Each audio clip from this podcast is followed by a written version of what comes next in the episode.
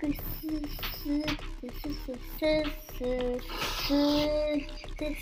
リ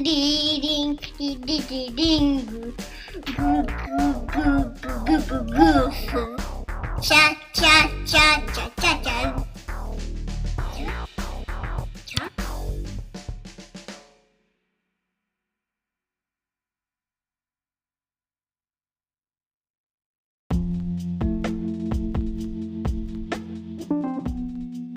こんにちは。大阪を拠点にコミュニティや手作りを大切に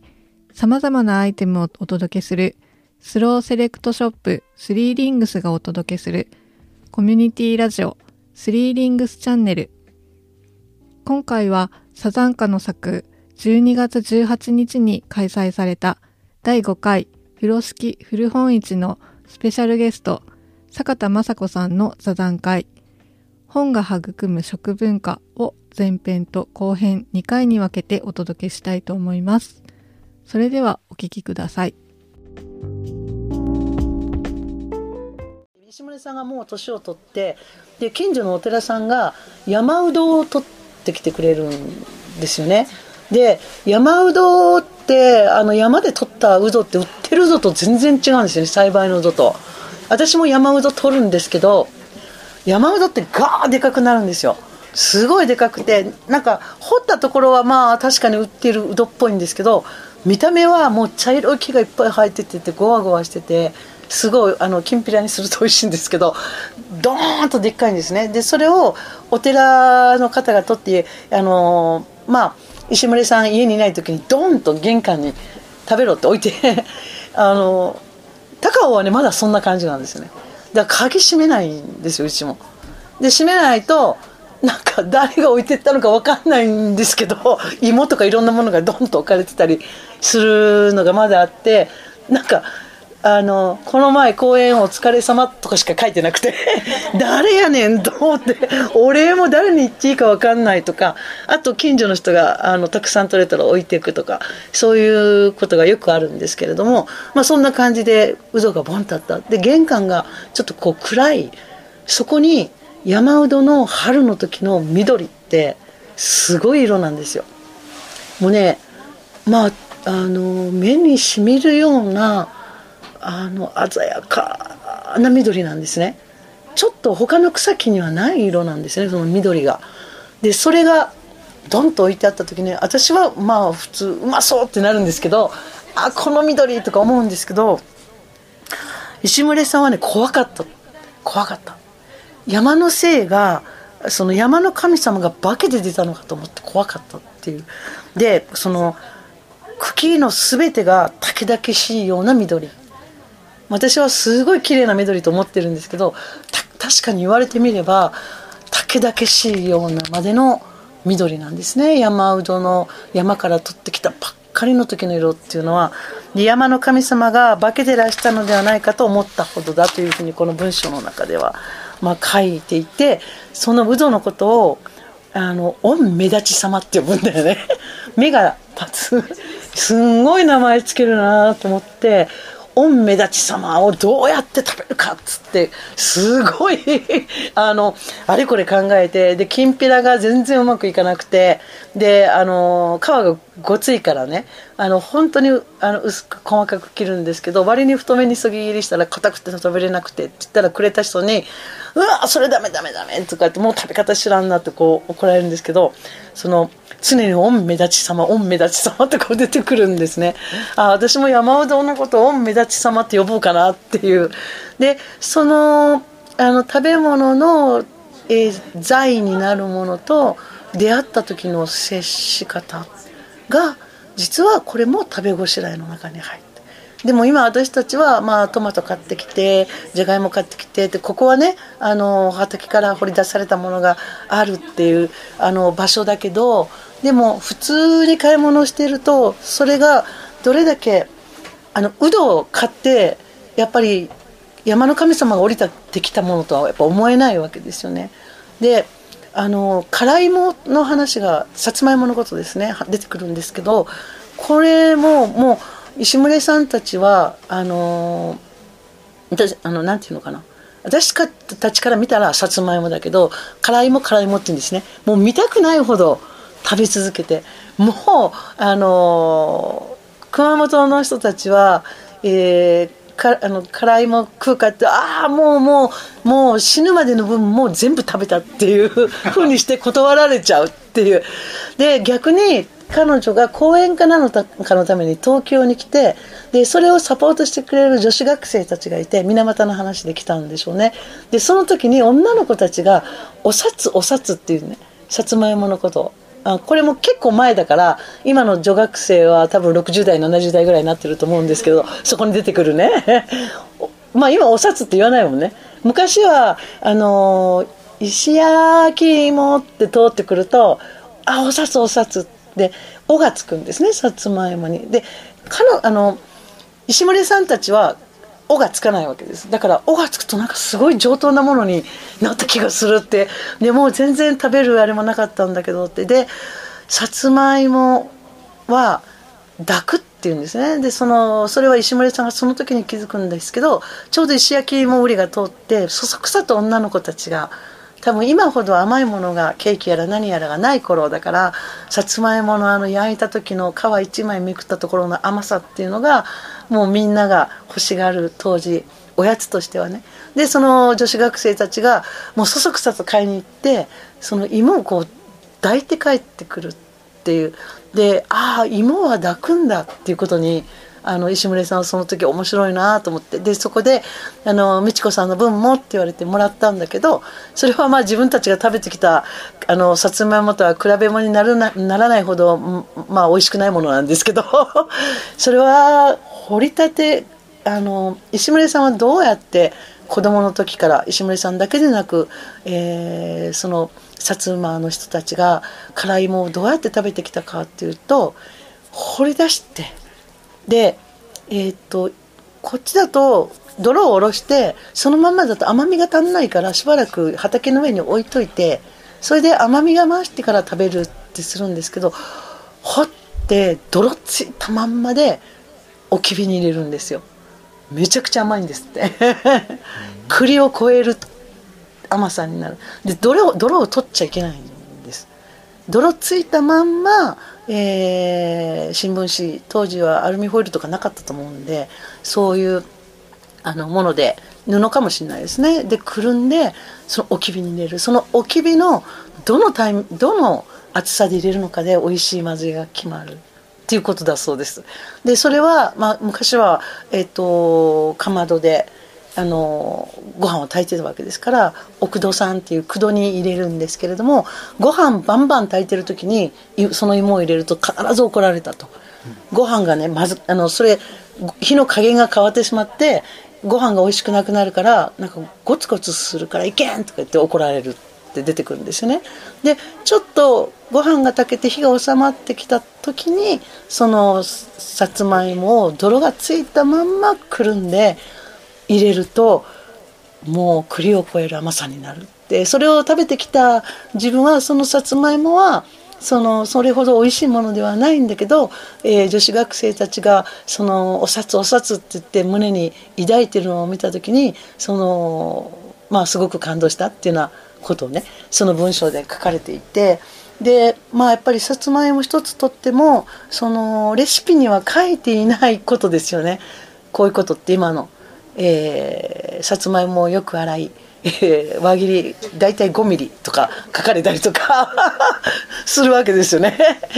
それであのそれは必ず野菜をよく洗いという言葉がいろんなレシピ本に出てくるんですけどそれはこれが石森さんができなくなったのはやっぱり農薬を使う。もちろんもうその時には彼女も畑やってなくて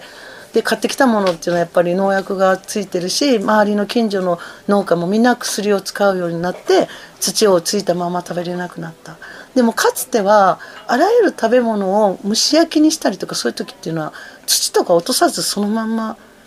で土の成分もその芋とか特に根っこのものですよね。寝て土の中で寝てるものですよね。そういうものは、えー、一緒に土の性のようなものももらう。さっきのあの山うどもそうなんですよね。あの土の中にある、まあ、私たちがよく買うウドの白い部分っていうのは土と一緒にずっと育つわけです。でもちろんあの実際そのまま食べる時は洗うわけですよそういうふうなことはあるんだけれどもだけど実際こちらの大きい部分っていうのはみんな捨てられてしまうんだけどでもこの葉っぱとかを上手に料理した時の香りはこっちのね白いとこを超えるほどのうどの香りです。一度やってみて。ぜひ。ただこれは野生のそれこそ山の神様かと思うようなあのうどでなければいけないのであまあもう石森さんは怖くて怖くてしょうがなかったんだけどね。もう私は喜びさんで。実は私が畑やってるんですけどちっちゃななんか生き物たちのためにやってるような。もうあの何もないんで、えー、イノシシしかみんな来て食い放題残り物私いただきますみたいな。もうたまにさ夜さもうなんかあイノシシ来てるっつってうちの犬たちは「カー」とか寝てて「吠えろよ吠えろよ」とかって言うんだけど「わー」とか寝てて。ああもうこれダメだなと思ってまあねあのパーティーしてますね。やったー食い放題みたいな感じで。鹿たちもやってますね。もううおーきゅうりバクバクバクみたいな感じで。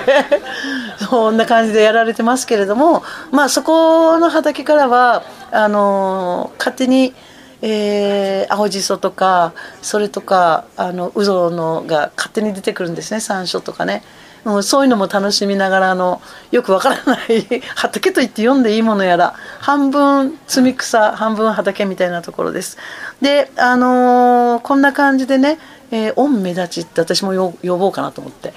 あのウドのこと。山の神様が降りてきてそこにいるかのような竹々しい緑。でもう石森さんが「御目立ち」っていうふうに呼ぶ以外ないっていうね。それいいなと思って。であとあの最後に時間があれなんでもう一つあの水の話が非常にたくさん出てきます。で、えー、もちろん、えー、水俣はあの海が汚染されあらゆるものが汚染されるわけですね。だからその、えー、窒素が来る前の水辺というあの海の話たくさん書かれててそれも素晴らしいものが多いんですけどこれ井戸の話。なんですね。ちょっと読みますね、えー、昔井戸が生きていた頃は全てこういう表現なんですね。井戸が生きてるっていう言い方をします。これは、えー、漆喰で塗られたヘリの囲いに水気をよく吸った苔が生え歯の平べったいシダがあちこち揺れていた。井戸っていうのはそんな風にあった。そして奥の一隅には白紙を切った五兵が差し掛けられ澄んだ井戸水に映っているのがいつも清らかだった。まああの大体湧き水が湧いているところっていうのはこうしめ縄があったり五兵こう神主さんが使うねああいうものが立てかけられてありあってることが、えー、それはもう全国多いです。やはりここもそうだったんですね。であのここからが面白いんですけどあれはどういう空気の動きなのか。大きな広い水の豊かな井戸の周りには風が立つっていうんですね。上の方ではなくて足元にかすかな風が流れているのである。でそこに沈んだ米粒がっていうのはね洗い場が最初の五平が立ってるとこは飲み水なんですよ。で、えー、そこの周りに苔が生えてシダが生えてなぜかその足元に風がいつも起きる。でもちろん彼女はあの生態学者でも何でもないからあれなんですけど苔ってね水だけじゃダメなんです。風が大好きなんです。必ず苔は、えー、風が立つところに生える。だから木があってこっちに苔が生えてこっちに生えてない。風はこっちを通るんですね必ず。で次の木はこっちに入る。そうすると風はこういうふうに通ってる、まあ、私高尾でガイドする時にこの必ず風の動きの苔の話をするんですけどやはり風が立ってるんですね。でそのまずそこは水をいただくところ。でその次に大体こう水が溜まるところがあってそこは野菜を洗ったりそれからおひつを洗ったり。昔は油もん使わないのでそういうことがある。そうするとねそこどうなってるかってもう羨ましい限りなんですけどそこに沈んだ米粒が無数にある水底の湧き水で踊るっていうんですよね。で少しずつ流れていく。だから井戸がここにあってすぐそばではそこでも水が湧いていてしかも無数に湧いてるから米粒がこう見ると踊ってる。いっぱい湧いてよく砂がこう踊ってるのありますよね。あんな感じで踊っていると。っていう文章を書いてます。でこれつまりその食べごしらえをする場所ですよね。井戸っていうのはね。あるいは、えー、食べた後を片付ける場所でもある。そういう井戸がこのように清く、えー、風が立ちそして湧き水が無数に湧いているっていうこれはおそらく日本全国どこにもあった光景です。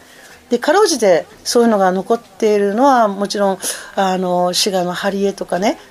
サメ貝とか関西だとそういう場所が残ってます水の使い使い方もあの昔と同じ使い方をしてるっていうことで言うと,、えー、っと滋賀の高島市の針江っていう集落とそれからもう一箇所は郡上八幡。今でもこういう水の使い方をする。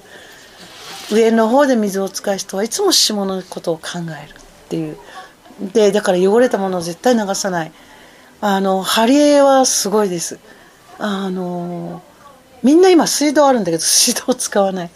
でカバタって言われる外に台所があってだから絶対汚さないっていうあのあちこちでこれは宣伝しててみんな見に行ってねってあの勝手に行って見れないんで人のうちの中だからあの申し込むと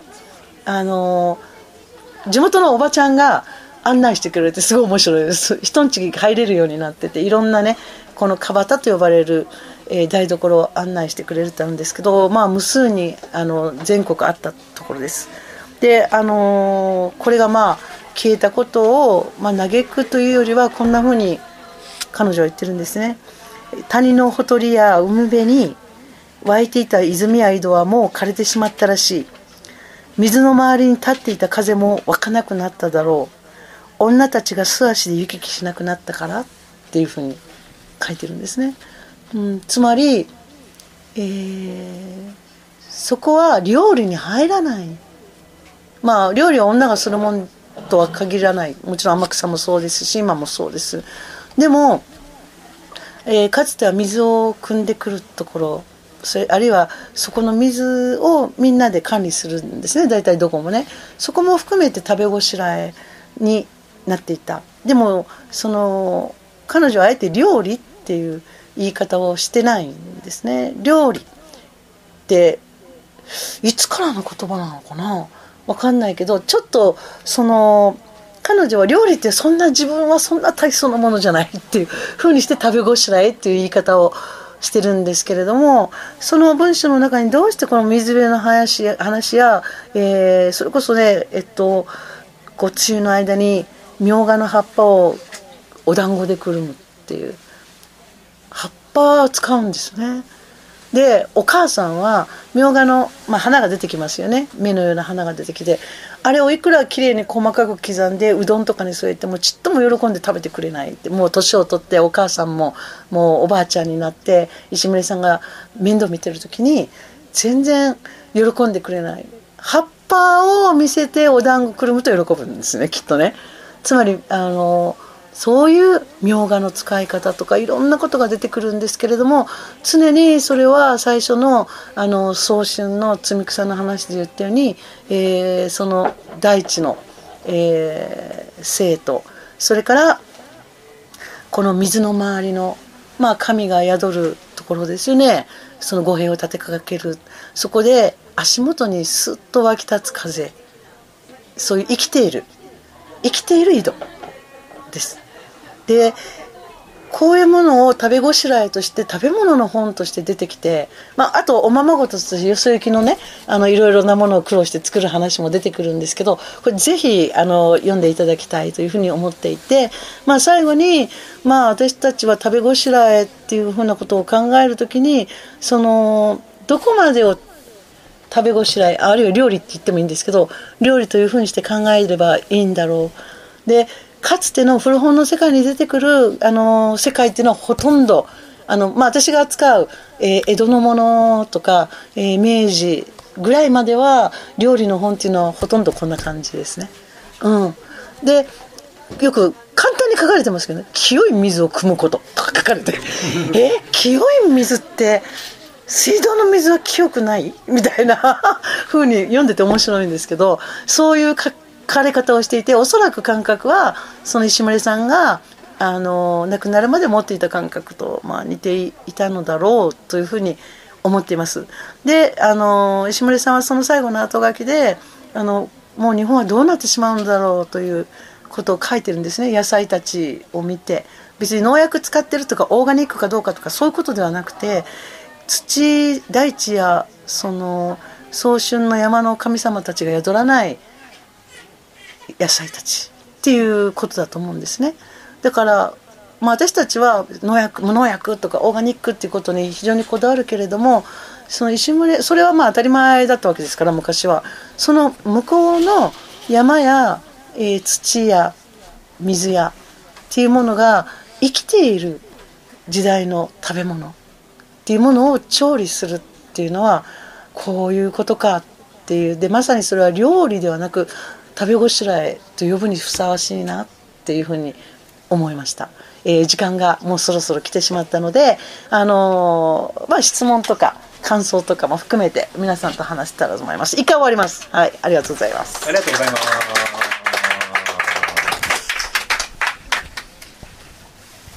あこの宣伝まで入れとこう。あのー、昨日近所のレトロ印刷ジャムというあのー、素敵な印刷屋さんからピ取ってきた取ってきて製本したての花屋通信というのがあります。でこちらはあのー、一部がここの花屋の運営費になるコミュニティ雑誌なんですけども今回「食と出会い直す」という特集でえー、その中で、あのー、石牟美智子さんの、えー、エッセイ集ですかね。そうです。これは別の本を、うん。はい、あの紹介してます。ねもう一冊はなんと食べ物の紹介なのに推理小説っていうお楽しみにという宣伝を挟みながら